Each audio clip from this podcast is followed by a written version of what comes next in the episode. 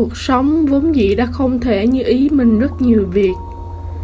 Nên thêm hay bớt một việc không như ý cũng là thường thôi. Thế nên, chẳng vì mấy chuyện không như ý như vậy mà bức xúc, tự mình làm mình mệt, khổ tâm thân. Cuộc sống ở đây là trọ trần gian, lỡ gặp việc từ các khách trọ khác, gây đến bất mãn không như ý thì ráng kệ đi, có gặp nhau bao lâu mà phiền não cuộc sống, được cái này sẽ mất cái kia. Cũng như ngày và đêm luân chuyển, trăng lúc mờ khi tỏ, có ngày nắng và có ngày mưa vậy. Cho nên, gặp những việc không như ý mình, thay vì khó chịu, càm ràm, tự mình mỉm cười bình yên với nó sẽ tốt hơn.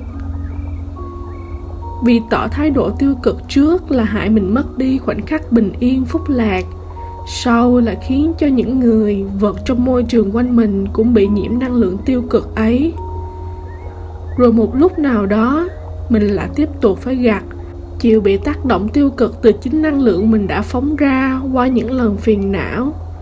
Thôi thì tha thứ cho mình và cho đời, để đời thêm một hạt tích cực vẫn tốt hơn. Tuy cuộc đời là chuỗi dài những điều không như ý nhưng vẫn phải sống vì đó là món quà của sự sống với mình.